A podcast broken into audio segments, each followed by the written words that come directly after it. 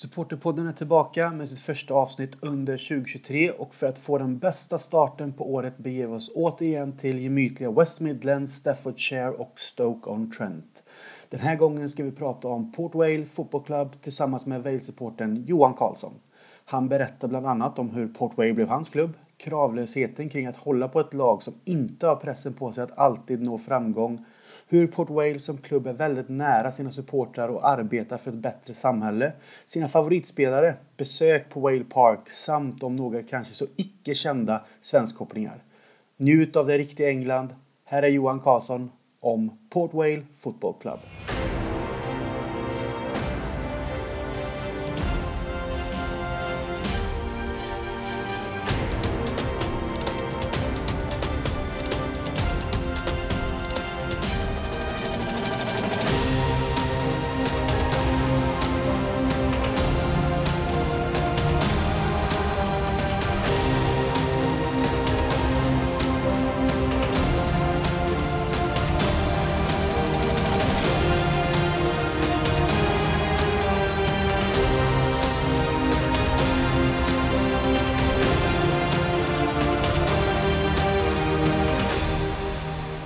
Det är som sagt återigen dags för ett nytt avsnitt av Supporterpodden och jag hälsar varmt välkommen till Johan Karlsson. Hur är läget med dig? Det är alldeles utmärkt tack. Hur är det själv?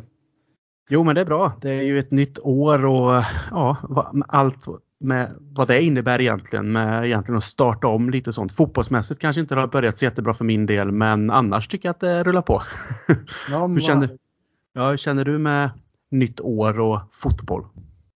Ja, fotbollsmässigt så eh, går det ju kanon just nu ska jag säga. För, eh, framförallt för Port Vale då. Det, är, eh, det har börjat bra ska jag säga. Och vi kommer från en, nyligen från en vinst borta mot Forest Green Rovers i klassiskt engelskt hällregn. Så att vände, vände en fin, fin 0-1 underläge där till vinst med 3-1.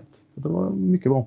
Mm, det är som det ska vara då. Och precis som du nämnde här, Port Vale. Eh, jag ser verkligen fram emot det här samtalet för du och jag ska snacka om din fotbollsklubb som är Port Vale Football Club. Och, ja, det ska bli väldigt intressant eftersom att jag som lyssnarna vet, bott i Stoke och även kanske bryr mig om Portway lite smått i alla fall eh, sen de senaste åren tillbaka bara för att ha någonting annat att rikta blickarna mot och så har man ju en koppling dit. Så att eh, det ska bli väldigt kul att prata om en klubb som inte figurerar liksom kanske då i de större sammanhangen men är väldigt gammal och anrik på sitt sätt också. Så att eh, vi kommer dit men först tänker jag att det är kul att lära känna dig lite bättre också. Så jag tänker, vem är Johan Karlsson? Hur, hur gammal är du? Var bor du? Vad jobbar du med och vad har du för intresse? Intressen och så vidare? Ja, eh, jag heter Johan Karlsson sagt och är eh, född, uppvuxen och bor i Halmstad. Eh, och jag bor här med min sambo och våra tre barn som är sex och snart fyra och snart två år gamla. Och har själv en fotbollskarriär bakom mig. Eller fotbollskarriär är det väl inte men jag la handskarna på hyllan förra året. Så varit inne i smeten ganska länge. Eh, jag jobbar på ett bryggeri här i Halmstad som heter Kröners bryggeri. Och jag har gjort det sedan 2008 eh, och trivs väldigt bra med det. mm. Ett härligt gäng som alla gillar engelsk fotboll så det är eh, gott snack på jobbet. ja men då är det kanske också fotboll som är såklart det största intresset men har du några andra intressen eller är det, är det fotboll för hela slanten? Det är, det är mycket fotboll som det blir eh, efter jobb och ta hand om familj så är det ju fotboll som eh, är det stora intresset som sagt. Mm, det kanske inte, kanske inte blir så mycket tid över till annat. Nej, det, det, blir ju inte det. Och, men som sagt, det är fotboll i synnerhet, men Port Vale all, eh, eller fotboll i allmänhet och Port Vale i synnerhet. Det är Mm, nej, men det förstår jag. Men eh, du nämnde här att du har spelat fotboll själv och, och att du lade handskarna då. Jag antar att då såklart att det är målvakt som har varit din position men eh, du lade handskarna på hyllan förra säsongen eller ja, förra året. Men vart har du, vad har du spelat själv? Eh, jag har i största del tillhört min moderförening som heter IF Centern som är här uppe på Kärleken i Halmstad. Mm. Men jag har även gjort en säsong i division 1 med IS Halmia. Och eh, det var en väldigt spännande säsong. Eh, det var en riktigt eh, lärorik upplevelse faktiskt. Mm, är det i närtid eller var det mer tillbaka Nej, det, i tiden? Nej, 2013. Så det, Ja. det, är en bit, det är en bit tillbaka när man var mer ung och lovande. Mm, det är lite kul när man tänker på det. Du säger 2013 och eh, det var då jag eh, flyttade från England och så tänker man, nej men så länge sedan inte. Och så tänker man att det är 2023 nu och inser att det är tio år sedan det här året. Så att, Ja, herregud. Ja, det, man ska inte tänka så ibland. Ibland är det bara gött att tänka att det var några år sedan. Exakt. Eh, men såklart då, Port Vale. Eh, vi vänder väl blickarna mot din klubb egentligen direkt och jag tänker att jag som vanligt drar en kort liten faktaruta om klubben och så får du rätta mig efteråt om jag haft fel kring något eller helt enkelt missat något som du anser är av betydelse. Vi, vi får se helt enkelt men eh, jag kör igång här. Port Vale Football Club bildades 1876 och spelar sina hemmamatcher på Vale Park i Burslem, Stoke-on-Trent. Eh, klubben är tillsammans med Arsenal den enda, utifrån vad jag kunde läsa mig till, i de engelska ligorna som inte namngivits efter en stad eller plats utan istället fått sitt namn som en referens till The Valley of Ports på Trent and Mersey Canal, en av kanalerna då som rinner genom Stoke-on-Trent.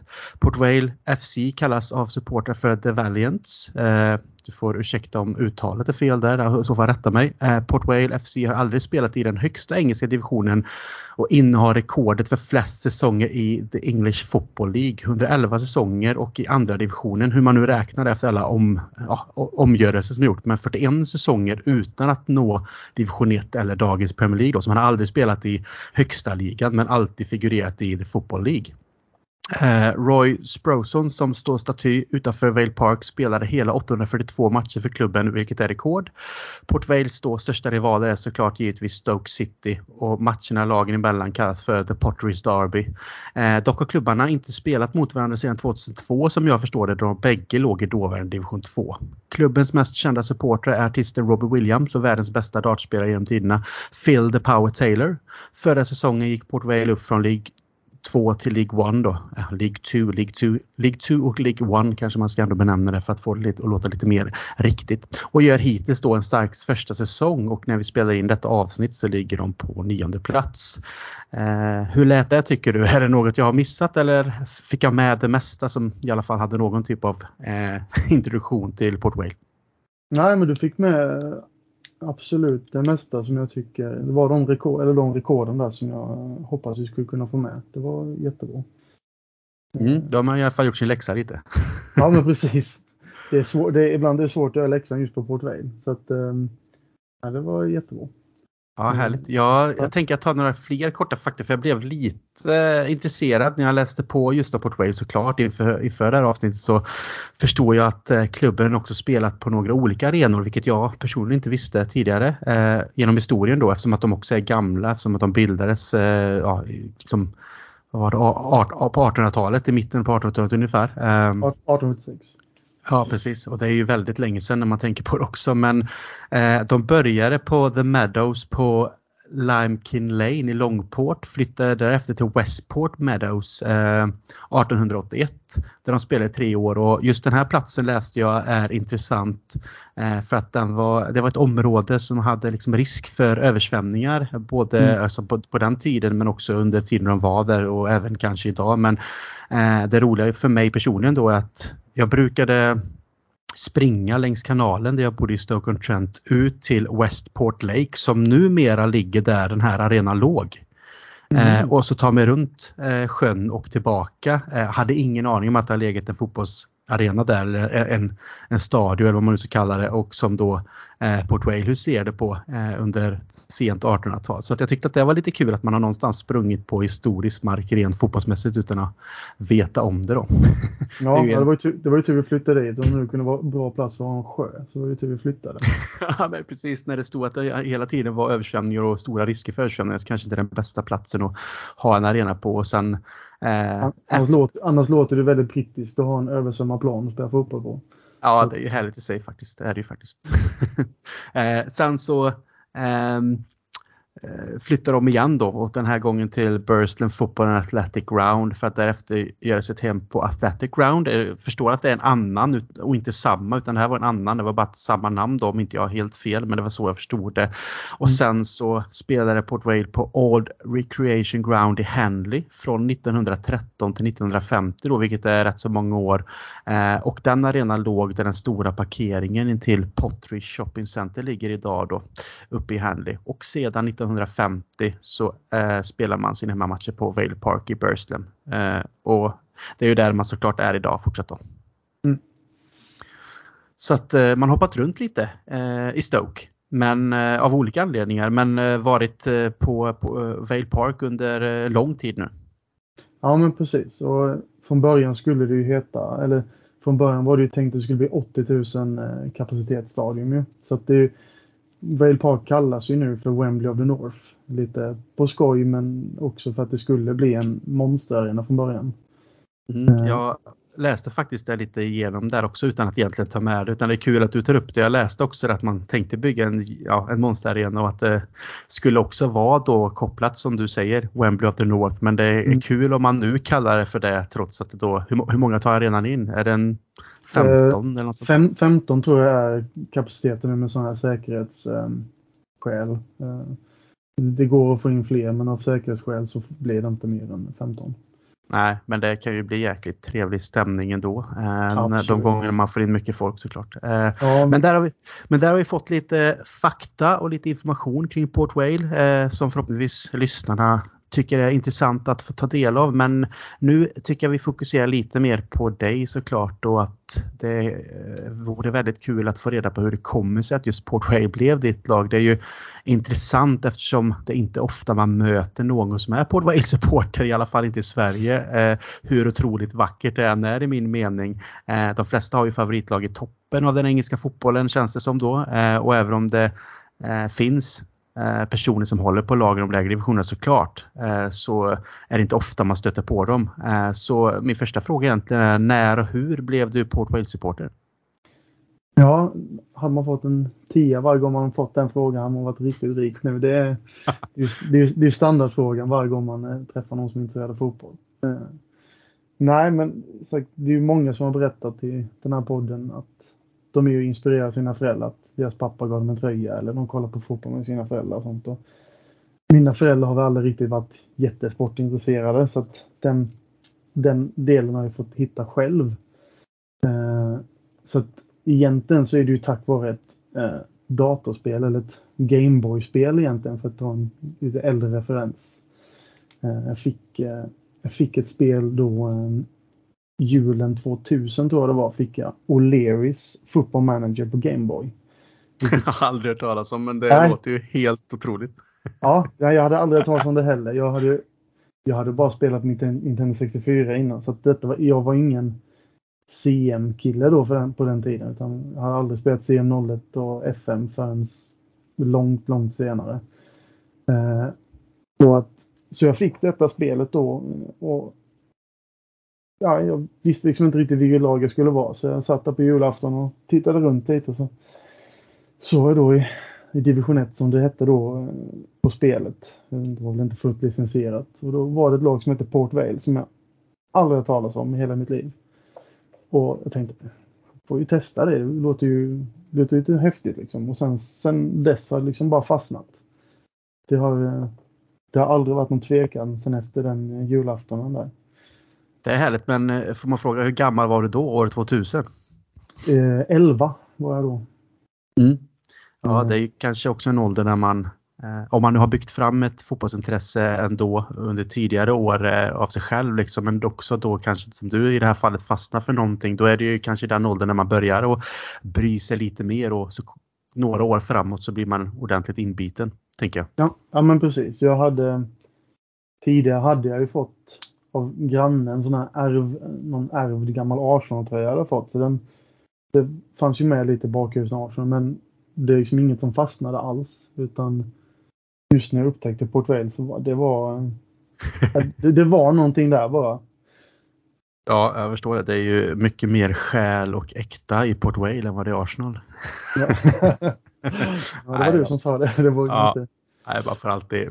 Lite skämtsam får man vara. Men eh, nej, det, jag tycker att det är lite härligt också. Du nämnde just 2000 och att det var ett Gameboy-spel av alla typer av spel. Men eh, jag ringde faktiskt min bror eh, tidigare idag eh, och pratade lite bara liksom allmänt om allt möjligt fotboll så kom vi in på att jag skulle spela in eh, ett avsnitt av Supporterpodden med dig och Port Wale, och han tyckte också att det var väldigt intressant för vi har ju tidigare liksom när vi har spelat Fifa varit på Wave vid något tillfälle så vi, vi skojar ibland om just den biten också. Men det roliga var att jag läste då att eh, år 2000 så gjorde Robbie Williams som jag nämnde då ett av eh, Port Wales största eh, fan eller kända fan kanske man ska kalla det i alla fall. Eh, kända är det nog skulle jag säga. Ja, största är väl kanske fel. Jag, jag tror att jag menar det men det kom ja. ut fel. Men exakt, mest kända fan eh, eftersom att han är från Stoke och från Burslem också för den delen.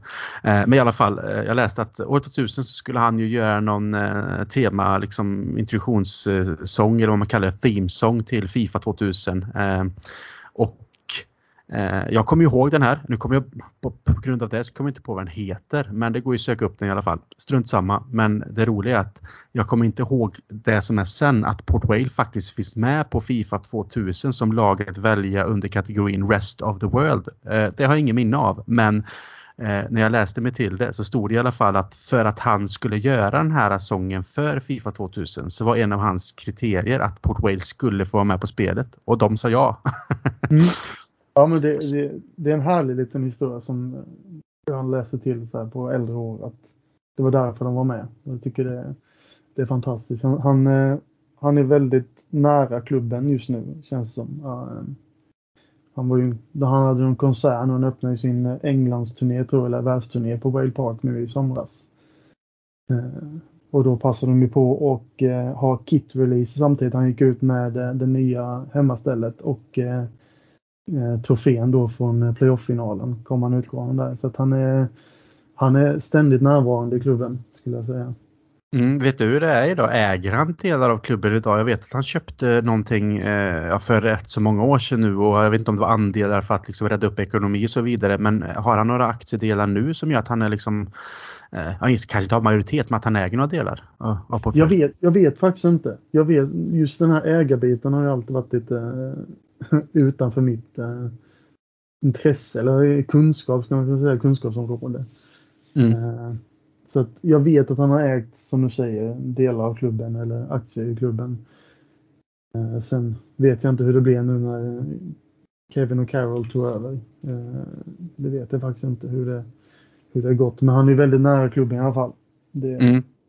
Nej, men det har jag förstått också av det jag både läst och sett eh, på liksom, sociala medier och annat också. Och sen som du nämner, han hade ju sin eh, start på sin turné eh, på Whale Park och det är lite häftigt också det här lite homecoming, eh, homecoming-känslan och eh, vara på liksom i sin stad, i sin stadsdel och med sitt, med, sin, med sitt lag och sin klubb liksom och vara på arenan. Och jag kollade faktiskt lite på möjligheten att åka över. Eh, jag gillar Rob Williams så det är inga konstigheter så utan jag tänkte på det men jag tror faktiskt att det krockade i, precis i samma veva som jag eh, skulle åka och kolla på Liam Gallagher i Nebworth i somras. Jag tror att det faktiskt var samma datum. Jaha, till och med. Så att eh, då hade den resan var ju redan ordnad sedan tidigare så att det kunde inte bli någonting med Robbie men det hade varit häftigt att faktiskt åkt över och titta på honom. Men det får väl bli någon annan gång. Det kanske kommer andra tillfällen. Ja det är det säkert. Det lär nog inte vara sista gången han spelar där. Nej, eh, men just Port Vale i alla fall då. Du nämnde hur du blev supporter och hur du har varit där sedan dess att du spelar det här spelet. Men eh, tidig ålder då, eh, när du började liksom kunna ta reda på mer om klubben och så vidare. Var, vilka spelare var du fastnade för eller var det någon, liksom, någon, någonting med matchtröjorna eller något, någon speciell händelse som gjorde att du blev ännu mer inbiten? För det första var det att det gick väldigt bra på det här spelet. Det var väldigt roligt att spela. Jag, jag bytte inte ut en enda spel. Det var inte så mycket transfer som gällde då utan det var ju det var ju att eh, spela med de spelarna som fanns. Så det var ju Martin Foyle och eh, lite Nailers och Pilkingtons i mål. Det var riktigt fint, eh, fint lag. Eh, men sen, sen då som sagt, det är ju ganska tidigt så att vi, internet var ju, det var ju modern på den tiden. Så det var inte alltid bara surfa ut och kolla liksom. Men jag minns första gången jag såg deras logga, den gamla loggan som de hade som var blå och gul och lite ridderlig sådär. Och jag tyckte den var, ja, det var klockrent. Jag tyckte den var så äh, häftig. Ehm, och sen, sen är det ju, text-tv har ju varit en stor hjälp att kunna kolla egentligen. Jag har inte kunnat se på den tiden målskyttar eller någonting sånt utan det har ju varit text-tv som gällde då för att se hur det gick för dem i tabellen och ehm, ja, liksom hanka mig fram på alla sätt jag kunde. Ehm, jag vet att de tillfällen jag kunde eh, ha datorn då, vi hade en dator, den, den var min bror som satt på den. Så att, eh, de tillfällen man fick, då kunde man sitta och kolla på klubbshoppen och de hade målvaktshandskar med Port Vale på. De hade snygga matcher. Ja, det, var, det, var liksom, det, var, det var det jag kunde ta åt mig av eh, supporterskapet på den tiden. Som sagt, då var man ju som 11, 12, 13 där. Mm. Vilken var första eh, favoritspelaren då, eller fotbollshjälten i Port Vale? Ja du, det är ju egentligen eh, Martin Foyle. Eh, det var en av mina första tröjor jag fick. Det var ingen matchtröja utan det var en t-shirt. Eh, som jag fick där det stod foil och nummer 9 på. Så han har alltid varit liksom, en nära person eh, just supportermässigt för mig. Mm. Han har också tränat dem lite också. Vid några tillfällen hoppat in. Men Martin Foyle var absolut en av de första. Och vi kan komma in på en annan lite senare. Men det finns ju en, det finns ju en ganska rolig video på när jag får min första portvailtröja som eh, mina kollegor sitter på efter att eh, det var när jag fyllde 13. Så fick jag, eh, alltså jag hade inte förväntat mig någonting. Jag fick en liten låda hemma bara när jag fyllde 13. Och öppnade denna och eh, min bror har filmat min reaktion på den videon. Och eh, jag är säker på att mina kollegor gladeligen kommer dela med sig av den. Eh, det är en... Jag har skämts länge för den men nu i efterhand så är jag bara stolt för att den, den glädje man ser i eh, den här 13 killens min när han får en portvail, sin första portvailtröja, den är, den är ganska oslagbar faktiskt. Eh, det var mina föräldrar fick ringa till England för att försöka få loss den här tröjan och betala. Det var, det var inte helt enkelt för dem. Men, men de löste det, jäkla mig. Och den tröjan har jag kvar än idag. Den ligger i min garderob så fint så. Nej, men det förstår jag. Det är en riktigt härlig historia att få första tröjan på ett sånt sätt vid den åldern och att man också, dina föräldrar i det här fallet, har liksom jobbat fram den här presenten och att du också blir så himla glad och, och stolt. Och sen också som sagt ett minne att bära med sig och ha med sig genom livet. För det är ju lite så man ändå känner med fotboll. Liksom, man har ju sina kanske sin första halsduk eller första tröja eller annat som är kopplat till sin klubb eller vad det nu kan vara som gör att man någonstans alltid kan komma ihåg och ja, blicka tillbaka på så har man ändå med sig den här klenoden genom livet och den blir liksom mm. bara tillsammans med sig själv blir man ju den ju också äldre men den förknippar man ju alltid med den här stunden likt du då när du är 13. Så det, det är någonting härligt med det där tycker jag. Det är vackert på något sätt. Ja men det, det, var, det är ju så äkta är det. Det, mm. det är liksom ingenting man förväntar sig helt plötsligt ligga där. Det var, ja, det, var, det var äkta och det var overkligt kan man ju säga. På samma gång. Men eh, du som har koll, eh, nu tänker jag väl kanske att det är så, men kanske inte jätte, jättelångt tillbaka i tiden. Men hur, hur länge har eh, Port Vale spelat i de här färgerna som de har nu. För jag vet att de har bytt genom åren, alltså tidigt när de var relativt nybildade och i början av 1900-talet och så vidare. De, jag tror till och med att de spelade i rött och vitt som Stoke City sedan hade. Men nu har de ju vitt och svart och jag tycker att liksom, de här tröjorna är ju jäkligt stilrena och jag tycker att mm. det här klubbemblemet de har nu också är jävligt snyggt faktiskt. Ja, det är liksom väldigt enkelt och inga konstigheter och så de här liksom vanliga färgerna. Vet du hur länge de har spelat i de här färgerna som de har nu? Nej, det vet jag faktiskt inte. Det har jag dålig koll på faktiskt när vi bytte till vitt och svart. Men det är rätt mm. kul att förra året inför försäsongen så hade vi vitt och guld. Eh, mm. Som var färger på. Och, Just ja. Eh, det blev ju, blev ju guld till slut där på eh, finalen. så det var ju alldeles, alldeles eh, lämpligt. Mm, men de, då har de burit i alla fall vitt och svart så länge du kan minnas? Ja, ja. ja. ja absolut. Det har varit vitt och svart så länge jag ja. kan minnas. Ja, men då, då är det säkert. Den tröjan vi har nu är riktigt snygg också. Med, vi har ju Whale Park på hela armen där. Ju, på bilderna där. Eh, I detaljerna på armen så är det Whale Park för hela slanten. Så att, Mm. Nej men just det här med klubbemblem är ju faktiskt intressant och många lag byter ju eller liksom uppdaterar sina till lite nyare versioner och mer moderna versioner men det är ju inte alltid det lyckas och vissa har ju kanske aldrig haft riktigt så här snygga emblem men jag tycker just att första anblicken på Port Wales eh, logga eller emblem tycker jag är faktiskt eh, man, känner direkt att det liksom är jag vet inte, i alla fall jag tycker att fan det är riktigt snyggt, stilrent liksom. Så att, mm. Eh, ja, men jag, jag håller med men min första kärlek är ju till det gamla klubbmärket. Så det, men det, det är eh, men sagt det här är riktigt snyggt men eh, jag tyckte det första var, jag blev ledsen när de bytte. Eh, men jag har lärt mig att vänja mig och älska detta märket också. Så att, Mm. Ja men det förstår jag. Eh, jag tänker också så här just att man håller på Port Whale och att det kanske inte är det vanligaste att man håller på ett lag i de lägre divisionerna som jag nämnde. Eh, särskilt då när man kommer från eh, ett land som Sverige utan det är, majoriteten är ju de stora klubbarna även om det sprider ut sig ibland eh, andra lag i Premier League med och inte bara topp 6-klubbarna som man idag kallar det och även i kanske Championship också. Men just Port Vale då, som har huserat nu i League 1 och som tidigare var då i League 2 eh, i de lägre divisionerna. Eh, vad anser du är de största skillnaderna jämfört med till exempel mig då som håller på Liverpool att hålla på Port Vale eh, och inte på ett av de stora lagen i Premier League.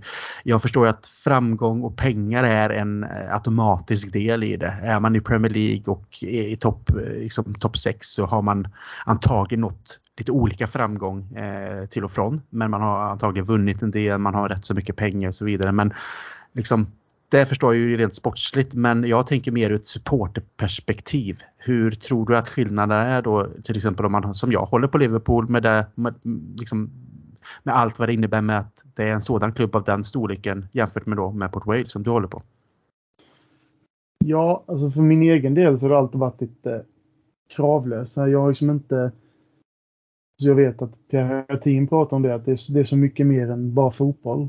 Och det är det som Port Vale har betytt för mig. att Det har inte spelat någon större roll om vi ligger i toppen av League 1 eller botten av League 2. Utan bara att den klubben har existerat för min del har ju varit det absolut största.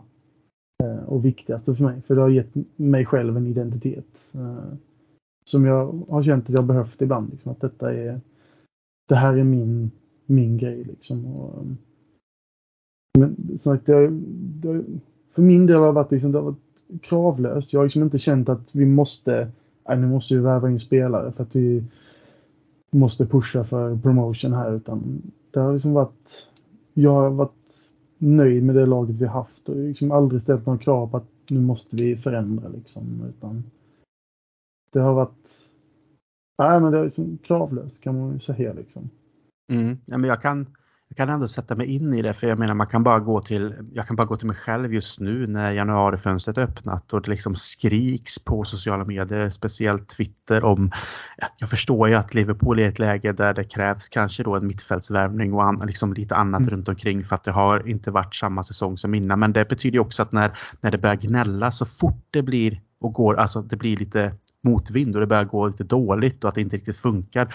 Då inser jag också så här, eh, alltså med ett större perspektiv också hur bortskämda vi är. Alltså så här, och jag försöker väl hålla en relativt låg ton när det kommer till just den biten. För jag är lite som du att det är klart att jag blir exalterad när klubben köper en, eh, som när van Dijk köptes eller Alisson eller någon annan. Liksom nu när Gakpo blev köpt här nu i januari, han holländare. Det är klart att jag blir jätteglad med men jag tycker att det finns för min del så jag orkar liksom inte sitta och skrika så mycket över vem vi borde köpa eller måste köpa eller hur vi gör utan jag litar ju fullt ut på Klopp och, och hans manskap och att klubben löser det. Sen motgångar är en del av fotbollen. Du kan inte alltid uppleva framgång och de senaste säsongerna har varit fantastiska i ett Liverpool-perspektiv. Även om vi missat stora troféer på mållinjen så är det inte många klubbar som får uppleva ens att vara i närheten av de typer av matcher och liksom få de upplevelserna som supporter då.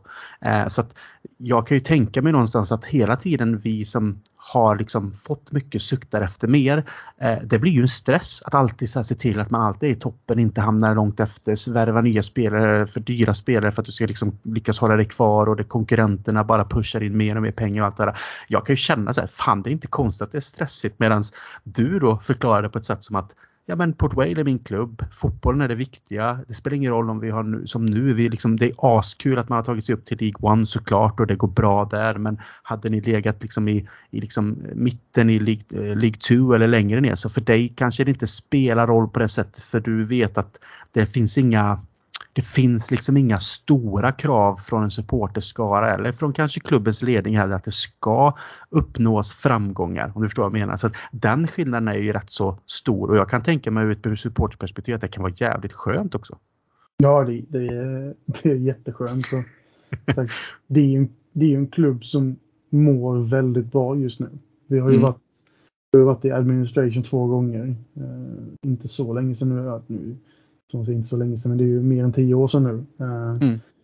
Men det är ju en klubb som under våra nya ägare, vi mår riktigt bra. Uh, och vi har, vi har liksom en, en ägare som ja, hon bryr sig väldigt, väldigt mycket om Portrail. Hon bryr sig väldigt mycket om liksom, communityn runt omkring.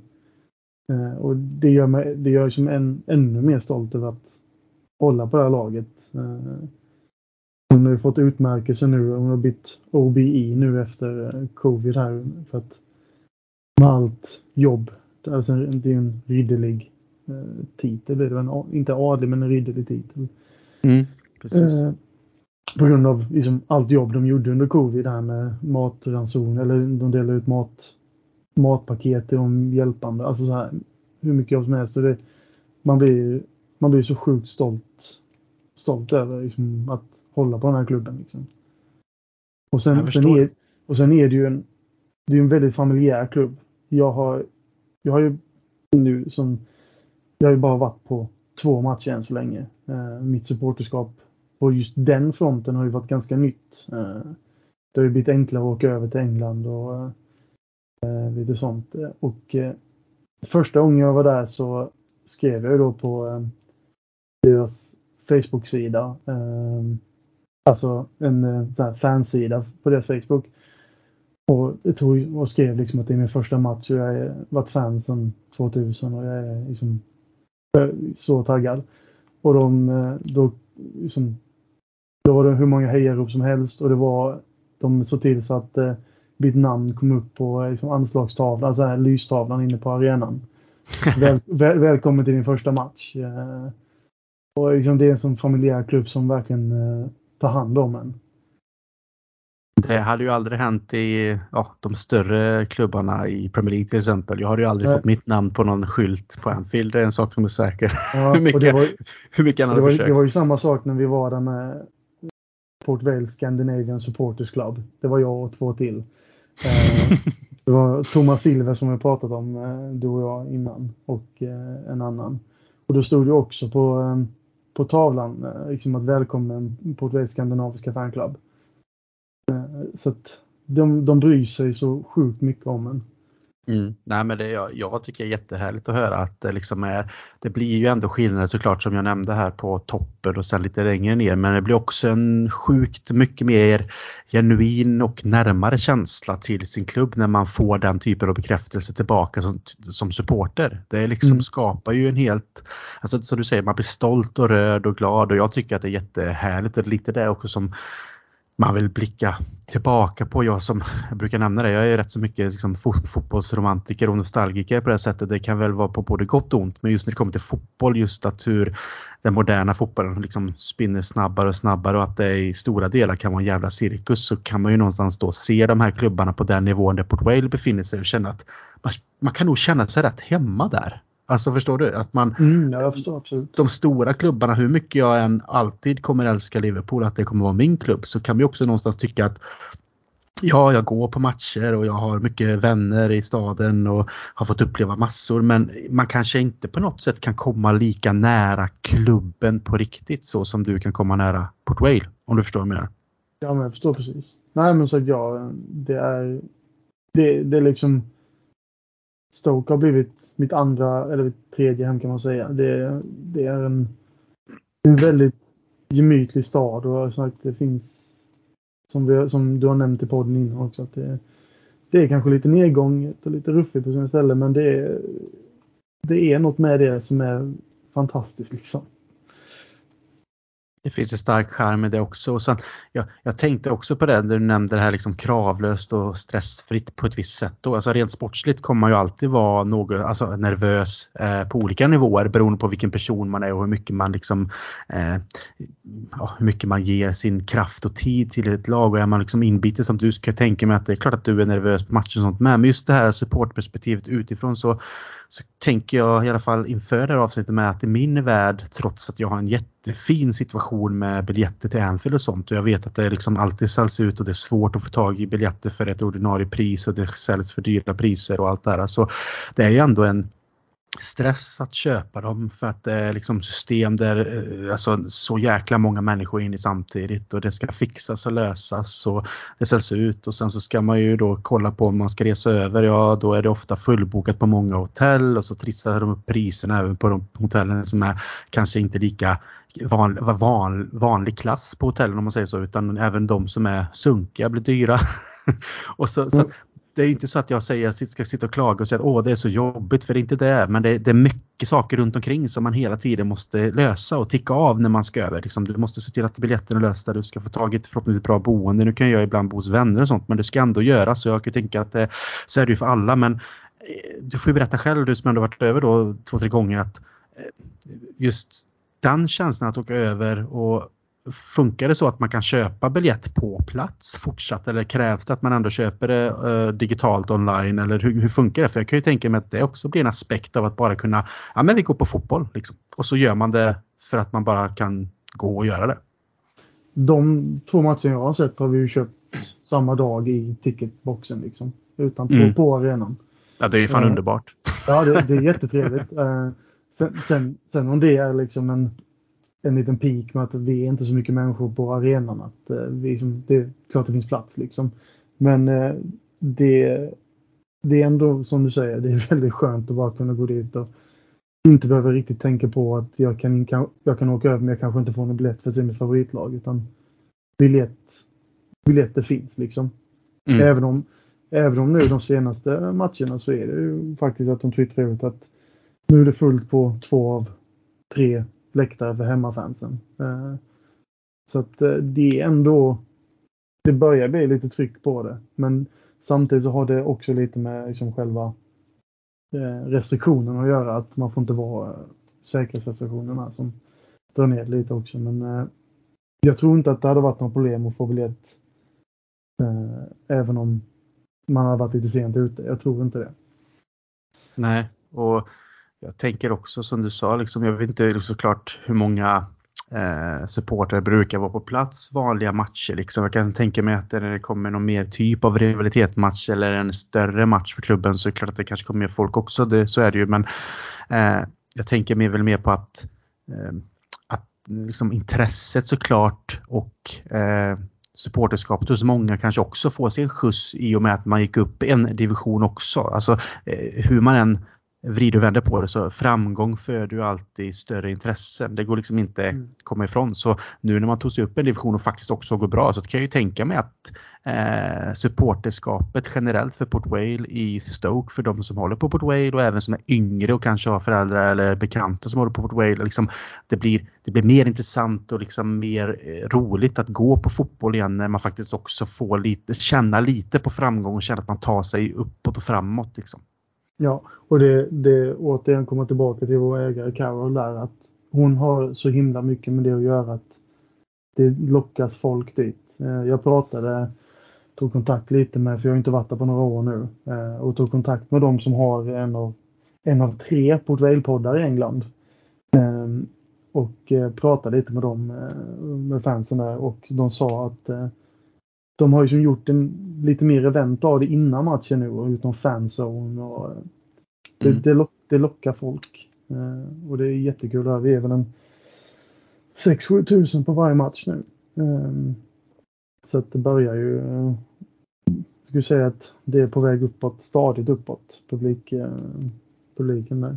Mm, kan man liksom börja komma upp till en 10 000 så börjar man ju nå lite milstolpe också när vi sa att det redan kanske då ungefär 15 men kommer man upp till 10 000 så eh, börjar man ju komma upp till siffror som man känner att det liksom på något sätt fy, fylls upp på de mesta platserna i alla fall. Ja precis och nu, nu när vi ligger i League One så är det lite storlag som kommer. Det är ju Ipswich och det är ju det är Plymouth och lite sådana alltså, och Sheffield Wednesday är ju där också. Mm. Som drar sin publik för nu har vi ju eh, som Stoke ligger en nivå upp och Crew som är vår andra stora rival ligger en nivå ner. Ja just ja, de åkte ur va?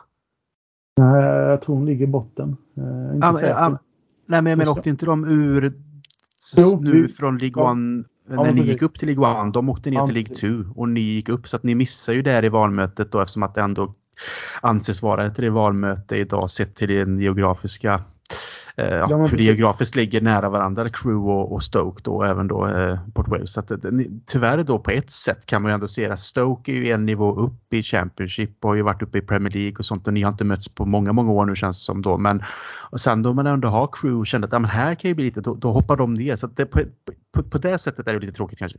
Ja det, det är det ju, men som sagt det är kul att ha då Ipswich och Sheffield Wednesday. Eh som kan dra sina dra sin publik liksom. Det, och Derby är också där ju.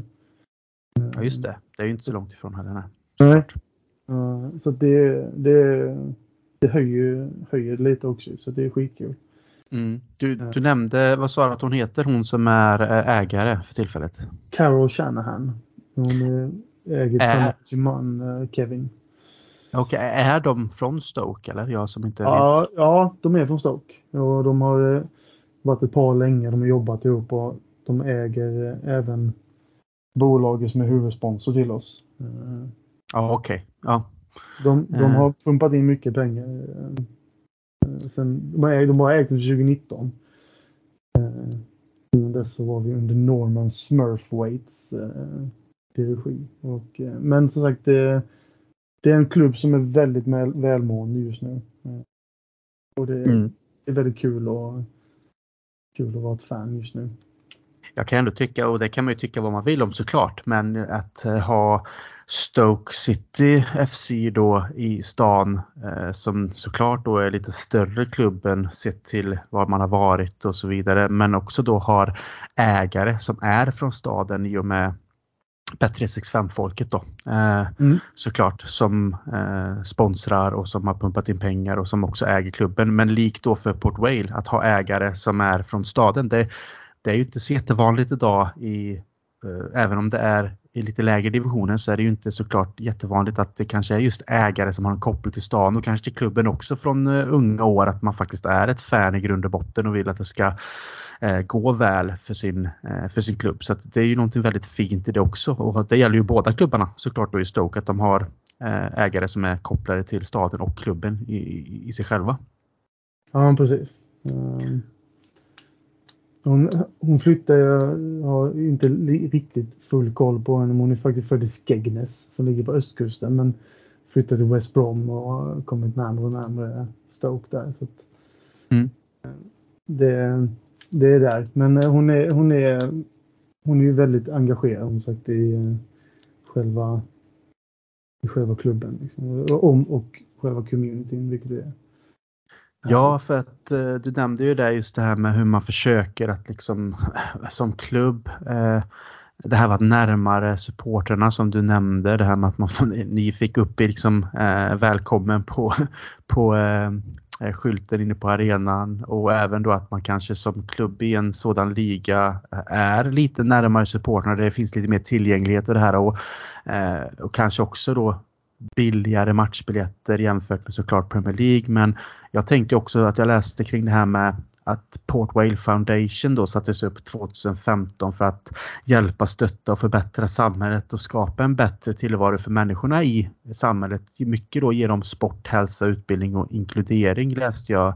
Eh, vilket jag också sett lite både på Twitter och lite annat. Men jag tycker att det är ett väldigt fint initiativ. Likt du nämnde innan så vet ju jag som har bott där i fyra år att Stoke-on-Trent är ju kanske inte den världens finaste stad utan det är lite ruffigt och nedgånget och eh, relativt fattigt i många områden också. Så att ha en, liksom en foundation då som är kopplad till Port Wales där man försöker förbättra vardagen för många människor och speciellt barn då att kunna utföra sporter och liksom lära sig om hälsa och få utbildning och att man ska inkludera alla oavsett vem man är och vart man kommer och så vidare. Så det tycker jag är fantastiskt. Har du, har du själv engagerat dig där eller läst på en del om det? Jag tyckte det var jättekul att läsa om nu när jag gjort lite research inför det här avsnittet. Ja, nej, jag har inte varit eh, så engagerad i den biten. Men eh, som sagt, jag, jag blir mer och mer engagerad i saker runt omkring klubben. Eh, alltså för varje år, som, varje säsong som går egentligen. Mm. Så att kommer ju bli mer och mer engagemang från min sida också. Liksom, på saker runt omkring och försöka styra upp mer saker. Liksom. Det, ja, det, det är en... Eh, ja, men sagt, allting är, det, det är som väldigt positiv stämning just nu. Och eh, det, gör ju, det är bra för ryktet också som sagt. Mm. Få upp den där. Ja, jag, jag håller med. Men jag tycker att det är kul att så, så, såklart de eh, med Port trail att de tog sig upp och att de ligger de ligger nu och att det går bra. För som sagt, jag slänger ibland lite blickar på det. Jag följer dem sen på Twitter och sånt. Jag följer inte jättemånga fotbollsklubbar förutom Liverpool så, såklart. Men just Port Vale har jag ju börjat följa för att jag jag vet inte, jag bara valde att ha ett litet öga till dem eh, för att liksom få lite den här känslan som du beskriver att det kanske är rätt så eh, kravlöst och stressfritt och bara kunna liksom följa någonting annat inom fotbollen som eh, också skapar något, lite andra känslor på ett helt annat sätt för att man är i den ligan man är och att man är från då såklart en stad där jag själv har bott och huserat liksom, eh, under flera år. Så det är ändå kul att följa lite och då är det klart också att man tyckte det var roligt när de lyckades gå upp och att de gör det så pass bra så att jag tycker att det på det sättet också är väldigt intressant att, att prata Eh, med dig nu eftersom att du såklart då har levt med klubben på ett helt annat sätt eh, likt jag har levt med, med Liverpool såklart så det är väldigt intressant och du nämnde ju att du har varit över två, tre gånger. Eh, är det länge sedan nu? Du sa att det har gått några år sedan men eh, vad var det för match du var över och tittade på eller matcher? Eh, jag, var, jag har varit över tre gånger sagt. Första gången var ju på semester med mina föräldrar eh, 2005 och då eh, Semester som... till Stoke-on-Trent är ju ändå, Aj, fan det de, måste ligga på allas topplista. Det var ju, det var ju, det var ju nästan så att det var bara därför vi åkte till England. Vi bilade, vi tog båten från Göteborg till Newcastle. Och sen bilade vi genom England. Ja, fantastiskt. Gick ja, var... de båtarna då alltså? För de går väl inte längre va? Det gör de inte, ja. det kan de inte göra? Nej, det gör de inte. Men nej. det var, det var, ja, det var riktigt härlig semester. Det var liksom vi, vi ska åka till Stoke, vi ska åka till Vale Park. Men sagt, det var ju mitt i sommaren så det var inga matcher då. Nej. Men ett besök i klubbshoppen var ju ett måste. Eh, och när vi kom in dit så förklarade jag att alltså jag åkte ända från Sverige. Finns det någon möjlighet bara för liksom komma in och kolla på arenan? Och de öppnade upp sina dörrar och liksom jag fick stå där och ta kort. Och det var... Det, Fan vad härligt. Ja, det var, det var riktigt. Jag var en väldigt lycklig kille där. Och, jag, kan, jag, kan, tänka mig att det var blå himmel och solsken och allting var ja. grönt och vackert i Stockholm. Ja, men, men, faktiskt, det var ju det. Ja. Det var, nej, det var skithärligt. Och sen min första match då var 2005. Eh, nej, 2016 var det på våren där vi mötte Rochdale hemma och vi vann med 4-2. Och det var, ja, det var riktigt härligt. Det var det med min, min sambo och eh, livet lekte. Vi, skulle, vi väntade vårt första barn och köpte, inhandlades mycket sådana här portvale-kläder för barn och sånt. Så det var härligt. Och så var det gött att få inleda portvale-resan med en seger där med. Mm, ja, det förstår jag. Och sen jag tycker att det är härligt. Du nämnde ju att du har, du har tre barn, va? Sa du mm. i början. Mm. Eh, så att du håller ju på och eh, uppfostra nästa generations Port Wales-supportrar helt enkelt då. Så att det blir, blir fler i Sverige. ja, precis. Jag har lyckats med en av dem redan. Eh, dottern är inte jätteintresserad men eh, min eh, mellanson är det är pappas Port Vale och så går han och klappar sig på klubbmärket när han har på sin tröja. Så ja, det är ändå är, fantastiskt. Åh, han, är, han, han, är inbiten redan så han vet vad som gäller. Ja, hur, hur många år kan det dröja innan ni åker över tillsammans tror du? Eh, jag har redan planer på att åka över i år i maj och då ah. funderar jag på att åka dit. Ta med till sista matchen mot Plymouth hemma. Eh, mm. Det, det, finns planer så att antingen i år eller nästa år så ska de, ska de med. Mm. Ja men det är jättehärligt. Jag tycker att det alltså, man, man, man tittar ju på, på sig själv och på många andra som har fått, alltså alla får ju en klubb av helt olika anledningar och oftast är det en slump liksom varför man håller på en viss klubb. Men i det här fallet då eh, när din son kommer tillbaka när han är äldre och kanske till och med vuxen då sen att liksom, det blev Port Vale av alla lag. Eh, inte Liverpool, Manchester United, Chelsea, Manchester City och av, av, alla de typer av olika anledningar som finns för att hålla på de klubbarna. Utan det blev Port Vale och jag tycker att det finns något riktigt, riktigt härligt i det. Ja, det tycker jag med. Det, det värmer hjärtat. Som sagt, han är, han är, nu är han ju bara snart fyra, men han vet vad som gäller som sagt.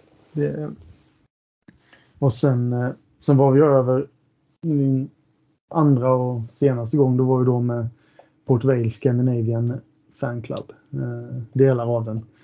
Mm. Och eh, fick kolla på när vi fick stryk tyvärr av Northampton hemma. En riktig, gr riktigt grisig match. 3-2 förlorade mot. Eh, mycket, mycket hets var det. Som det ska vara.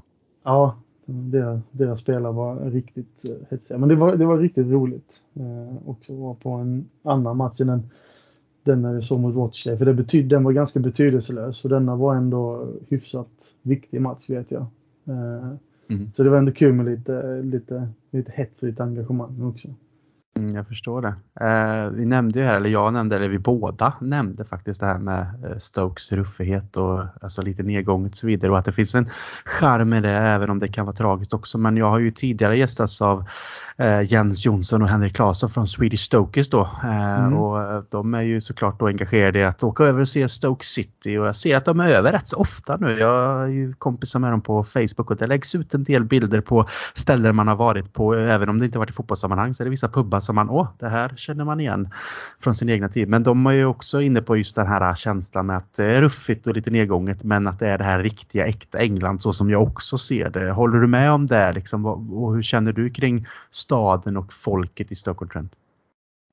Ja, men alltså som jag sa innan, det, det är lite ruffigt men det är, det är ju det man älskar. Och jag vet som sagt, folket det, de är ju välkomna liksom. Det är ju inga som helst problem eh, att, att prata med dem. Jag tycker de flesta britter, ja, de som jag har kommit i kontakt med är väldigt pratglada och just det här bantersnacket är något som är fantastiskt eh, att vara en del av ibland när man pratar med folk. Det, jag har ju fått, fått äran att spela fotboll med en del britter när jag bodde i USA och spelade på college. Då mm. bodde jag, var jag rumskompis med en från Basingstoke och spelade med en från Plymouth och en från Brighton och sånt. Så det var mycket hets och mycket banter. Så det var, jag tycker som att britter är, liksom generellt är ett väldigt trevligt folk, de jag har kommit liksom, i kontakt med.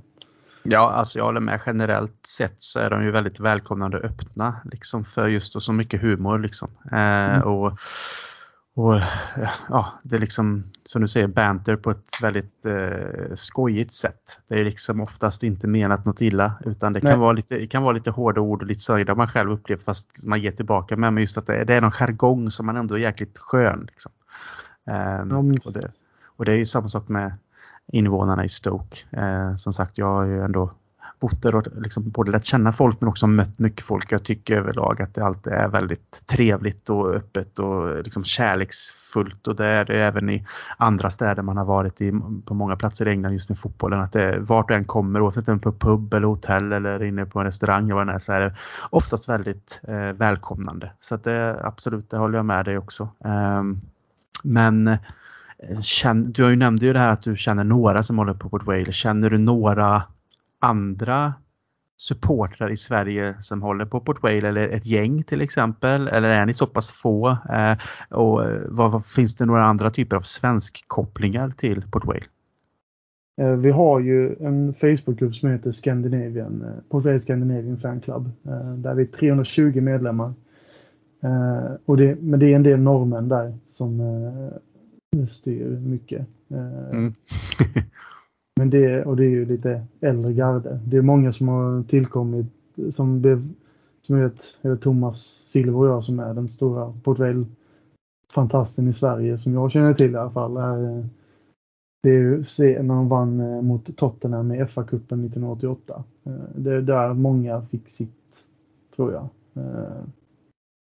Liksom smaka Port Vale. Att det var där många fans kom från Sverige där de kunde slå Tottenham. Så att det är, det är mycket den generationen som är Portvail-fans. Ehm, men så jag, blir, jag blir så himla avundsjuk när jag lyssnar på alla poddar som varit innan. Folk som har de här uppstyrta supporterklubbarna och kan göra resor tillsammans. Och man blir, ja, man blir sugen på att liksom dra igång det engagemanget själv. Och försöka få igång någonting. Så att, eh, det är ju något man får eh, jobba på, tänker jag. Ja, och jag tänker att det borde ju vara relativt, jag ska inte säga enkelt, men en stor möjlighet att kunna göra det med kanske uppbackning av då de skandinaviska supporterklubben. Att på något sätt kanske skapa lite mer svenskifierad grupp som kan åka över, även om alla såklart är välkomna, men också då kanske få lite hjälp och tips och tricks därifrån. Så jag tänker att det kanske borde vara en rätt så stor möjlighet i alla fall. Ja, absolut. Absolut. får du säga till så hakar jag på. Jag får, har ju liksom fyra år i Stoke men aldrig, aldrig en match på Whale Park. För där Nej, och då dåligt, var det ju bara... Det ja, precis. Det var, då var det bara Liverpool fokus och de enda gångerna som man var på Stoke var ju eh, på, på dåvarande Britannia var ju på grund av att när, eh, när Liverpool spelade där, när det var bortamatch mm. såklart. Eller att man lyckades då via, jag jobbar ju för Bättre 65 så att då fick man ju ibland billigare biljetter när de inte kunde sälja slut så jobbet erbjöd, jag tror det var biljetter för typ 5 pund eller något sånt där. Så då ja, ibland när man kunde och kände att fan det kan vara kul att gå på lite fotboll ändå så köpte man de biljetterna och gick och ställde sig på Britannia och ångrade sig nästan direkt för att det var ju bara kallt och jävligt eh, varenda gång. Ja, men, men det har ju sin skärm det också. Så att eh, som sagt, startar du igång något sånt där så får jag ju se till att haka på för eh, Stoke har ju ändå koppling till och folk jag känner så att det kunde vara jäkligt kul att komma över och eh, besöka Vale Park och eh, röra sig lite mer i Burslem än vad man gjort tidigare. Ja men precis, absolut. absolut. Jag tänker också faktiskt på det just med Stoke att eh, när jag bodde där så klart att man stötte på eh, Port Wales-supportrar men inte alls på samma eh, liksom nivå som jag stötte på Stoke City-supportrar och, det hade väl kanske också med som sagt jobba med bättre SF5 och man rörde sig liksom bland det folket mer och många där höll ju också på Stoke liksom, och det var ju den stora klubben och så vidare. Eh, men hur ser du på rivaliteten mellan klubbarna idag jämfört med då för typ 20 år sedan när ni faktiskt spelade mot varandra i, ja då var det division 1 eller vad var det? Jag kommer inte, det är som olika namn men det var division 1 va? För det var liksom inte Premier League, inte Championship utan det var division 1 som båda klubbarna låg i början av 2000-talet va? Ja, jag, jag tror bestämt att det var så. Ja, hur, så hur ser du på det idag just sett att det inte har eh, mött varandra på väldigt länge och att det kanske inte liksom blir de här derbyna som man någonstans ändå hade tyckt var jäkligt, hade varit väldigt trevligt. Är det ändå den här man tittar på varandra med en stor rivalitet eller har man tittat åt annat håll? Jag skulle säga att vi har ju mer hatrivalitet mot crew. Det är ju mer känslor, men det är ju för att som sagt vi har ju mötts ganska ofta. Mm. Eh, men jag skulle mer säga att Port, alltså Port Vale är väl mer en liten jobbig lillebror till Stoke. Eh, som, som är lite irriterande och som kan skicka gliringar ibland men liksom vi är fortfarande mindre och de är större. Liksom. Mm. Eh, det, det skämtas ju ganska gott när Stoke förlorar men jag tror inte att de bryr sig det minsta när vi förlorar. Eh, så det är lite sådana grejer men sagt det hade ju varit extremt häftigt att se ett Potteries derby på G igen i någon ligamatch eller någonting som vad säga, en match som betydde någonting. Vi mötte dem då med U21. Deras U21 för inte så länge sedan. Vi vann ju då, men sagt det är inte samma grej utan en ligamatch eller en riktig cupmatch mot Stoke. Det hade varit, ja, det hade varit något. Mm, vi får ju helt enkelt hoppas att ni tar er upp till Championship eller att de åker ner i så fall. ja, just nu ligger vi väl båda lite. Vi ligger ju lite halv i toppen av League One och så ligger lite halv i botten i Championship. Så vi får väl se vad som händer. Mm. Jag läste faktiskt en studie, eh, eller läste att från en studie eh, från 2019 så rankades eh, just matchen Port Wales Stoke som den 28 största mötet då i rivaler mellan England. Eh, och mycket då som du sa på grund av att de inte spelat mot varandra så länge. Vilket liksom då eh, såklart har gjort att det inte är lika hatiskt och så längre. Men Port Wales Crew låg faktiskt på 14 plats. Det är ändå rätt högt sett till att det är lag från lägre divisioner då som mm. ändå rank, rankades som 14 plats mellan liksom största mötet, rivaler emellan. Ja, det är ju den matchen eh, när vi låg i samma liga som mm. när schemat släpptes. Att när möter vi crew, när möter vi crew hemma, när möter vi crew borta. Ja, det är ju bara en 20 minuter med tåg ungefär från mm. Stoke till Crew. Eh, där har de varit många gånger också. Det är ju en anknytning till många andra ställen. Eh, särskilt då för mig i Liverpool. Men många tåg som går via Crew där så ofta som man stannar i Crew. Så det är ju såklart en enkel resa för många med tåget eh, både till och från liksom. Ja precis. Och då Crew, crew har man lite konstig känsla till för en av våra nutids stora spelare Tom Pope är ju en crew-fostrad spelare. Så att men som vi har eh, omvänt till helportvailare. Så det är ändå lite... Vi får tacka dem för att vi fick eh, honom helt enkelt. Är det han eh, anfallaren som lade skorna på hyllan eller är jag helt ute nu? Han spelar fortfarande i Congleton Bears i lägre divisionerna. Men ah. det, det är den stora bullriga anfallaren med gips på handen likt Benzema och Jimmy Vardy riktig, riktig engelsk eh, hårdförd anfallare som eh, inte backar ner för någonting. Han, är ju... gjorde, han gjorde väl en hel del mål också för Portugal. Jag menar, jag, det enda jag kommer ihåg nu, han måste ju vara i, alltså han måste ju typ vara i min ålder om inte något år äldre. Men jag, jag, han är nog 36-37 nu skulle jag tro. Ja, det, det, är min ålder. Så att, eh, mm. ja, det är därför jag liksom någonstans ändå har koll på att han ändå var i Port Vale länge. Han har varit där i typ olika sessioner med va? Han ja, har liksom varit där. Två, så... två sessioner var han där. Ja. Precis. Och lika, lika omtyckt båda gångerna. Mm. Han, det är ju även idag, just när vi spelar in idag den 4 januari, så är det ju tre år sedan exakt idag som han gjorde mål på Manchester City med. I, när vi mötte dem i cupen. Asså. Eh, ja, det är lite roligt för att han blev ju, han fick ju, eh, han blev lite viral då efter just den matchen för att han hade twittrat just att John, om att John Stones var en eh, medioker mittback och att hade han fått spela mot så skulle han ha fått 40 000 pund i veckan utan problem och allt sånt. Sånt där och det är just John Stones han vinner mot i nickduellen och kunde nicka in 1-1 mot City. Eh, så han blev, han blev lite viral där. Nu förlorade vi ändå med 4-1 men eh, det var, det var ett av eh, de häftigaste målen jag sett faktiskt. Det var riktigt, riktigt häftigt.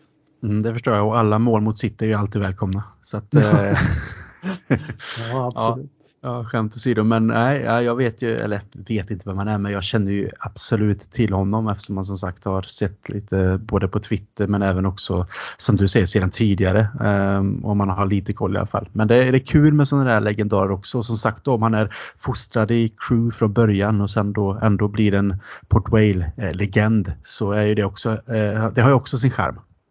Ja, men precis. Eh, jag tänker att vi går vidare lite och går in på själva fotbollen egentligen. Vi har pratat mycket runt omkring nu med klubbens närhet till supportrarna och tillgängligheten och det här kravfria och liksom här, här, den härliga känslan med att, med att vara eh, portföljsupporter men också just för att det kanske inte är en stor klubb på det sättet att man slipper mycket av det och kan njuta av helt andra saker då. Så att jag tänker att om vi nu går in på faktiskt fotbollen och att man ändå behöver resultat och att man alltid vill bli bättre och att man har ambitioner och sånt så tycker jag också att det är intressant. Och rent sportsligt så har ju Port Vale under sin långa historia inte skördat jättemånga framgångar utan man har ju tagit sig uppåt i seriesystemen då och då och vunnit den typen av titlar då eh, och lite annat. Men förra säsongen då så vann man ju då playoff på Wembley mot Mansfield Town och gick upp till League One som vi har pratat om. Och hur var den känslan när ni tog det steget upp? Ja, det, av alla mina år som jag har följt dem har jag aldrig varit så nervös och engagerad. På en. Alltså, framförallt, alltså, om vi börjar i semifinalerna mot Swindon så var det ju också hetsigt värre. Jag tror vi fick 1-1 borta mot Swindon efter mycket stök och vår gamla spelare Harry McCurdy betedde sig som ja, vissa människor kan bete sig mot både fans och allt möjligt. Och, eh, sen är det ju, har vi ju omspelet då på Vale Park och till slut blir det straffavgörande där. Och det är, det är sent och vet det Nej, jag har aldrig varit så nervös inför en straffläggning någonsin. Eh, och när just Harry McCurdy, vår gamla spelare, går och skickar bollen. Den har inte landat än den bollen kan jag säga. Den högt, högt över och vi går vidare. Det var en fantastisk känsla bara där. Och sen, eh, sen finalen var ju en, en utklassning kan man ju säga. Vi var riktigt bra i den matchen. Men det var också det var ju en match som betydde väldigt mycket för både fans och vår tränare som inte hade världens lättaste år förra året. Han, eh, han fick ju ett tragiskt dödsfall i familjen då i februari förra året när hans dotter mm. gick bort. Eh, han, mm. Och han var borta i många veckor. Så i finalen då så är han ju han har varit tillbaka innan dess också, men just i finalen så möter vi Mansfield, vilket är hans moderklubb. Och eh, han hade nummer åtta för dem, så i åtta minuten ställer sig hela arenan, hela Wembley upp och applåderar i en minut åt eh, Darrow Clark som han heter då. Och det var, det var, jag stod och klappade själv i vardagsrummet och tårarna rann. Det var riktigt, riktigt fint. Och, det var ett, ett av toppögonblicken för att vara en Port där verkligen. Mm, jag förstår, jag fick lite eh, rysningar här nu själv när du berättade om det. Vad sa du att det är uh, Darrell Clark han heter? Jajamän, Darrell Clark. Uh, för jag känner igen det lite också. Han kan ju inte vara jättegammal heller. Nej, han är, han är hyfsat, hyfsat ung igen. In, ingen, ingen gammal stöt utan han är, han är 45 är han ju. Uh, mm, okay, men, ja. men uh, som sagt just att han har varit Hans moderklubb var Mansfield och mötte dem i finalen. Det var, det var riktigt det var riktigt vackert. Ehm. Ja, det förstår jag. Sen det också så att han ändå är liksom 45 och det är ju ingen ålder men just att han behöver gå igenom tragiken liksom att förlora ett barn och allt vad det innebär och sen ändå kunna komma tillbaka och finnas där och sen det som du berättar här med fansen och allting runt omkring. Det är också det som fotboll för mig liksom betyder det här med gemenskapen och sammanhållningen och att man faktiskt kan um, få så mycket genom en sport som är ut, uta, liksom, så mycket mer utanför det som händer på planen också. Att det faktiskt mm. är väldigt så mycket utanför som faktiskt betyder någonting också. Ja men precis. I, i slutändan är det ju bara en, sport som vi bryr oss mycket om men det finns ju det finns ju liv utanför där också. Eh. Mm. Men att det kan bli så kopplat till varandra tänker jag på. Liksom så ja, men... det, I slutändan såklart är det ju bara fotboll och det finns mycket som är mycket viktigare. Men just att Eh, få de här stående ovationer eller stöttningen och det ser man ju liksom såklart över fotbollen över hela världen liksom. Men just när det kommer till de här tragikerna och så då, fotbollen är väldigt vacker på det sättet att det faktiskt ja, får det... människor att sluta samman och stå upp för varandra. Ja, verkligen. Nej, det var, eh, det var ett av verkligen toppögonblicken i fotbollsminnen kan jag säga. Mm, jag förstår och sen, det och, ja förlåt, fortsätt. Nej, och sen att vi vann också, det är ju ännu, saken ännu bättre i och för sig.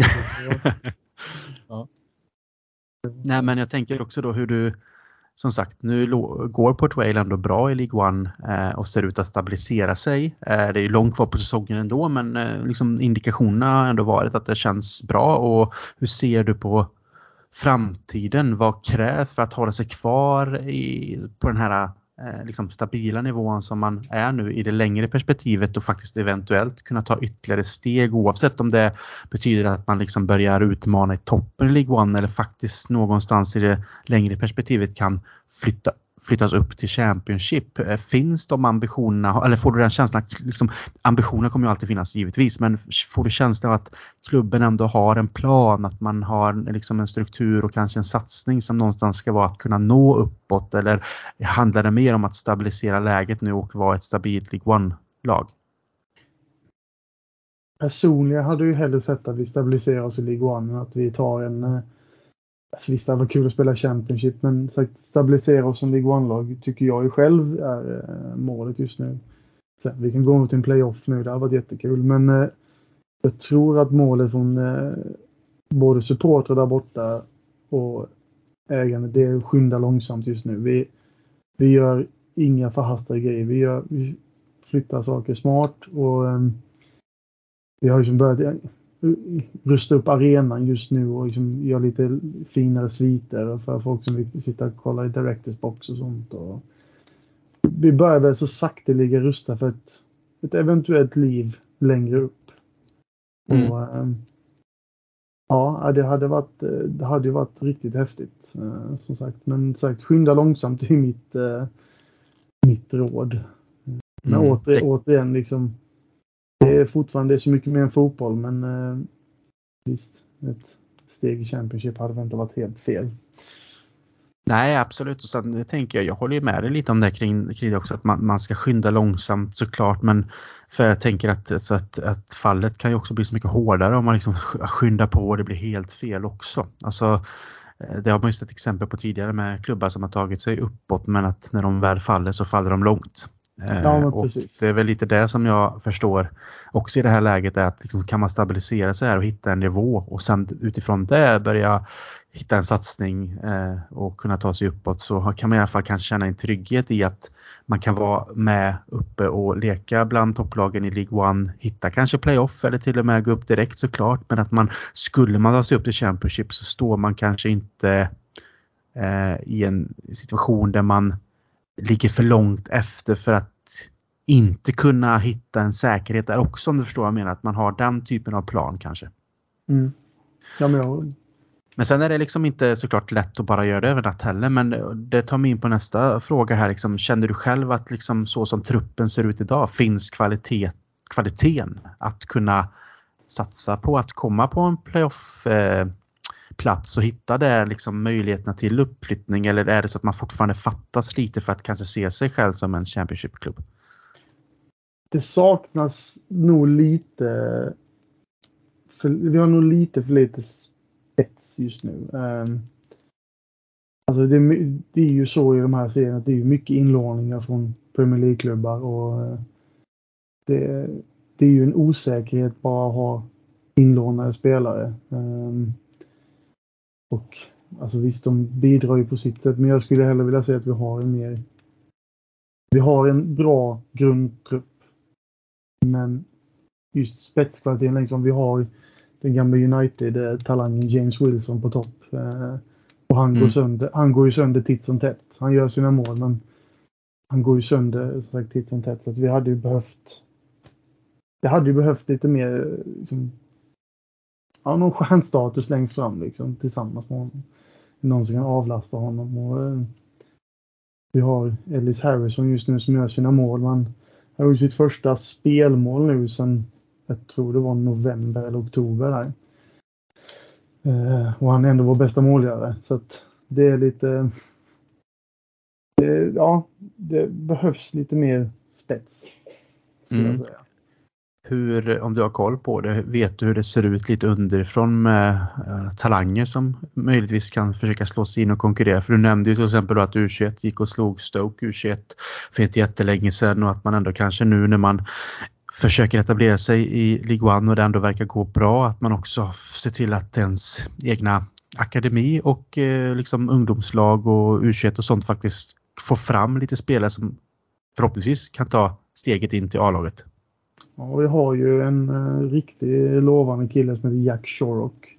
Som är född 2007. Han är 15 år gammal. Han har ju redan gjort ett inhopp här i League One. Så att det finns, det, det, finns uh, underifrån som vi hoppas, hoppas och tror på.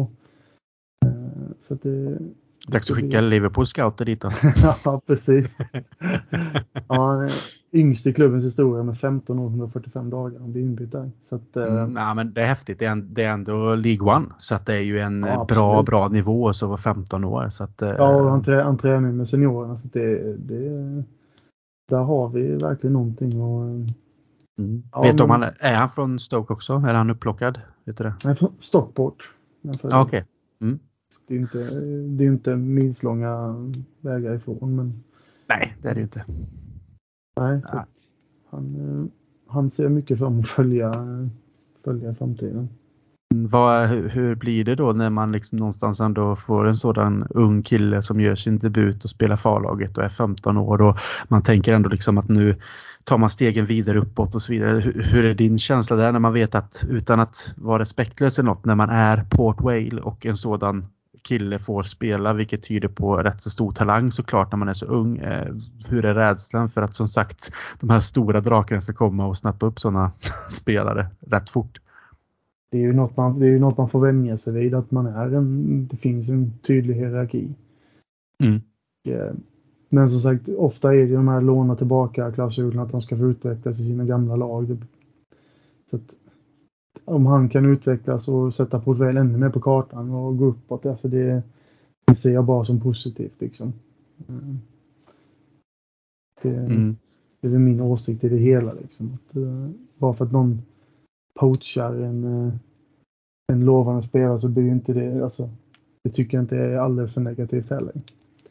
Nej, nej det är väl viktigt att ha en sund inställning. Jag kan, för jag kan ändå tänka mig att många supportrar till lag som inte är de större lagen eh, som ser sina talanger liksom plockas upp och inte alltid får jättemycket pengar för dem heller. Alltså vi kan ju ta Harvey Elliott till Liverpool som ett exempel eh, från Fulham. Även om liksom Fulham var lite högre upp så plockade de ju honom när han var väldigt ung och stor talang och Real Madrid var ute efter honom vid samma tillfälle och så vidare. Men han valde ju Liverpool av de skälen att han själv är Liverpool-supporter och att det är England och allt det här såklart. Eh, och an, andra eh, orsaker också. Men det är just det att liksom, jag kan ju förstå frustration när man kanske får fram en spelare likt han hos er nu då som är 15 att liksom snappas han upp när han är typ 17 säger vi och han har gjort det väldigt bra. Så man, man missar ju den här känslan att man kan skapa den här egna spelaren som kan vara med och påverka väldigt, väldigt mycket för den egna klubben. Och tyvärr är det ju så eftersom pengar styr och det är tråkigt men jag kan ju förstå frustrationen i det såklart. Ja, men tyvärr är det ju, det är ju där fotbollen är just nu. Liksom att, alltså, man får nog bara lära sig att acceptera det. Alltså, Mm. Jag tror det blir svårt att sätta sig på tvären mot de stora drakarna. Liksom att I slutändan, vad, vad tjänar det till uh, egentligen? Att få se till att få, få så mycket betalt som möjligt helt enkelt. ja, men lite så uh, är det väl egentligen man får tänka. Tyvärr. Mm. Ja, jag förstår. Vem uh, skulle du säga är favoritspelaren för dig själv i dagens lag? Och i dagens lag är det James Wilson. Uh, mm. Absolut. Det är hans tröja jag har och uh, det är... Uh, ja, nej, det, det, är väl han skulle jag absolut säga. Någon som, som kom på andra plats? det, är en, det är en ganska stor gröt som sagt. Det, är ju, det byts ju. Det är ju så svårt att hitta. Det är Nathan Smith, mittbacken i så fall också, som är en stötte som har varit i klubben väldigt länge och en han är en riktig... Så om Tom Pope var en klassisk engelsk anfallare så är Nathan Smith en äkta engelsk mittback. Mm. Han kallas ju för smudge, alltså smuts. För han är, han är en uh, liten dirty kille men det, det är fint. Han uh, är någon som jag uh, man, har lagt nära hjärtat också. Mm, jag förstår det och sen eh, du nämnde ju det innan vi började spela in här men du hade väl spelat själv mot fotbollsspelare i din egna karriär som har koppling till Port Vale som jag absolut inte har en aning om så du får jättegärna berätta för lyssnarna om det. Ja, vi, vi har ju haft tre och en halv svensk. Vi har haft en finlandssvensk också som spelat i klubben. Eh, men två av de svenskarna eh, som spelade senast är ju Christ eh, Tobias Mikaelsson som var utlånad från Aston Villa i sex matcher till oss 2008. Eh, och Kristoffer Mbamba som spelar då eh, en, en säsong som egentligen går, borde glömmas då 2016-2017. Och han är också från, han är från Göteborg och under min säsong i division 1 då så lyckades jag faktiskt spela mot båda dessa två. Tobias Mikaelsson han spelade i Oddevold och Kristoffer eh, Mbamba han spelade för Kviding. Mbamba gjorde också mål på mig så att eh, det har man också med sig. Så, så det, det, är lite, det är en liten, det, det håller jag också ganska nära hjärtat. Jag tycker det är väldigt skönt. Och Kristoffer Mbamba då när vi var där med då 2017 med svenska, eller Portvel-gruppen då. Så fick vi en pratstund med Kristoffer innan matchen och vi fick även en pratstund med honom efter. Och han, han var en jättetrevlig kille. Han skjutsade mig tillbaka till hotellet sen också. Liksom, han var en väldigt härlig kille. Så att han, eh, han, eh, hans tröja har jag också här hemma. Eh, en, en liten raritet. Jag tror inte det var många Kristoffer Bamba-tröjor som såldes den säsongen.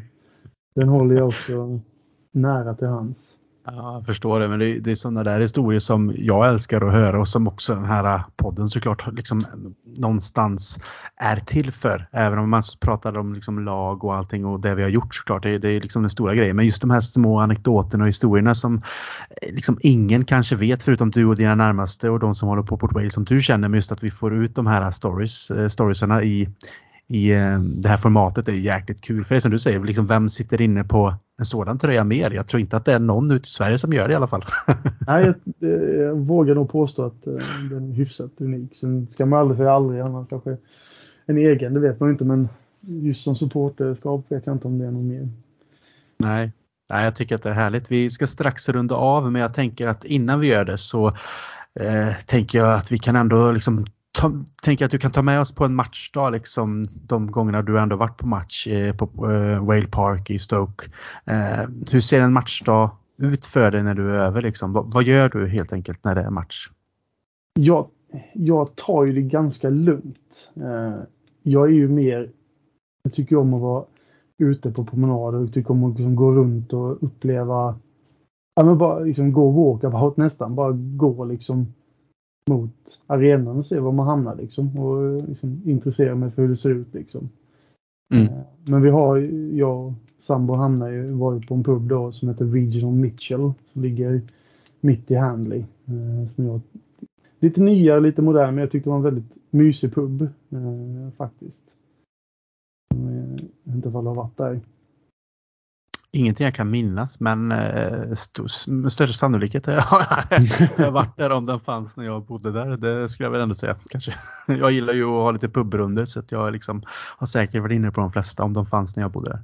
Ja, men sagt, och sen, sen är det liksom en, en viss uppladdning och en viss liksom, tagga igång-känsla som infinner sig. Men jag, jag, tycker om att göra min egen grej liksom och att eh, det behöver liksom inte eh, det behövs liksom inte drickas utan jag kan eh, nöja mig med bara liksom ta en promenad och hamna på arenan till slut. Liksom. Det, det är så det har sett ut när jag har varit där. Liksom. Mm. Mm. Ja, men jag, jag kan tycka just det, jag, jag är ju såklart en, eh, som de flesta vet, en, en pubkille på ett sätt att jag liksom såklart värmer upp på puben med liksom några pints och vänner och sånt. Men jag håller med om just det här att Eh, Eh, komma ut på en promenad relativt tidigt på en matchdag. Eh, det gör jag eh, rätt rätt ofta i Liverpool också. Liksom. Pubbarna kan ju öppna redan vid 10-11 såklart om det är liksom så man vet vilka pubbar man ska gå till. Men jag kan tycka att komma ut kanske vid en ja, halv nio, nio och ta sig en halvtimmes, timmes promenad.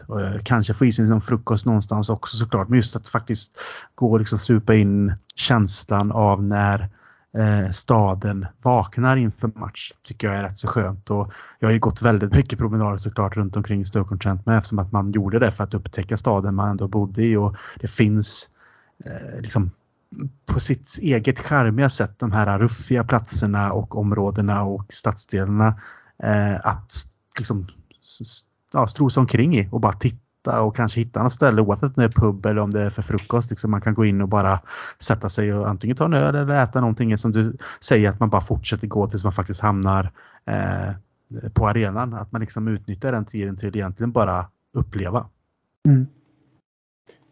Ja, nej men det som sagt. Jag har varit över sagt, två gånger då just att se fotboll. Det kommer ju bli fler och efterhand kommer man utveckla sina egna traditioner just med att var man hamnar och var man ska gå och sånt. Och de i eh, supporterpodden där som jag pratar med, de har ju som sagt att nästa gång du kommer hit så är det oss du kontaktar. Så det, det kommer väl bli annat nästa gång tänker jag mig. Det blir ordentligt med right and tighten om man känner folket i Stoke rätt. Ja, precis. Det lär det säkert bli. Men det, det ska bara bli roligt. De, är, de verkar vara väldigt härliga killar. Så det, mm, ja, jag får som sagt eh, ta rygg och följa, följa med helt enkelt. Så ja, precis. Absolut. Ja, nej men jag tänker väl att vi avrundar där. Det har varit väldigt trevligt att prata Port Vale med dig och höra ditt supporterskap och din kärlek till din klubb och hur det började och hur det fortsatt liksom frodas i och med såklart nu att ni ligger i League One och att det har nåtts någon typ av framgång måste man ju ändå kalla det och att ni förhoppningsvis stabiliserar eh, er där också. Så stort tack Johan för att du ville gästa Supporterpodden. Ja men eh, det är du ska ha tacken. Det är fantastiskt roligt att vara med och få berätta sin sin story eh, om ett lag som jag håller väldigt, väldigt kärt. Ja, det förstår jag och det är bara kul att du är med och berättar. Så jag önskar dig och Port Vale såklart all lycka framöver och så får vi se om vi hörs hörs framöver också när det kanske vankas någon match. Jag ska faktiskt försöka få till att komma över att kunna kombinera en match i Liverpool med att också kunna kanske åka ner till Stoke och se Port Wales. Så jag kan alltid hojta när man ser hur det ser ut så får vi se vad det finns för möjligheter oavsett om det är i närtid eller lite längre fram. Det tycker jag absolut. Det låter som en, eh, en vettig plan. Ja, den låter väldigt vettig. Så tack så mycket. Och till er lyssnare så vill jag ännu en gång då tacka för att ni såklart då har lyssnat på det här avsnittet. Och Eh, jag är jätteglad att ni gör det och ni får jättegärna också ge Supporterpodden en like eller rating på den plattform där ni lyssnar. Eh, det hjälper såklart och alltid lika glad att ni är med oss och följ gärna även Supporterpodden på sociala medier. Att Supporterpodden eh, hittar ni på Twitter, Instagram och även på Facebook. Så tills vi hörs igen så får ni alla ha det så bra.